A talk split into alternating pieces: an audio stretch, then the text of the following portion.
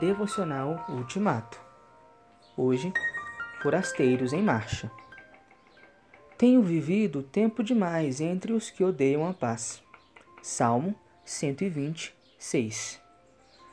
O não natural de um lugar é obrigado a conviver com hábitos culturais diferentes, comida diferente, vestes diferentes, língua diferente, credo diferente, culto diferente, pessoas diferentes. Às vezes por pouco tempo, outras vezes a vida inteira. No caso do salmista, foi por muito tempo. Tenho vivido tempo demais entre os que odeiam a paz.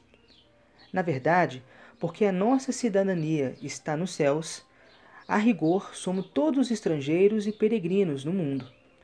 Essa situação produz desgaste, sofrimento, angústia, tentação e muito risco, pois não temos aqui nenhuma cidade permanente, mas buscamos a que há de vir.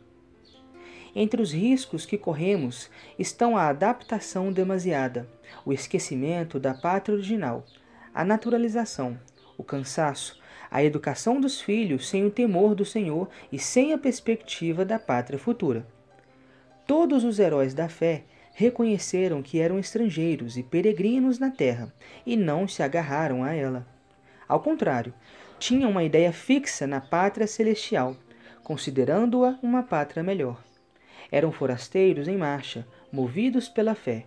Entre eles estavam Abel, Enoque, Noé, Abraão, Isaque, Jacó, Moisés, Raabe, Davi e muitos outros.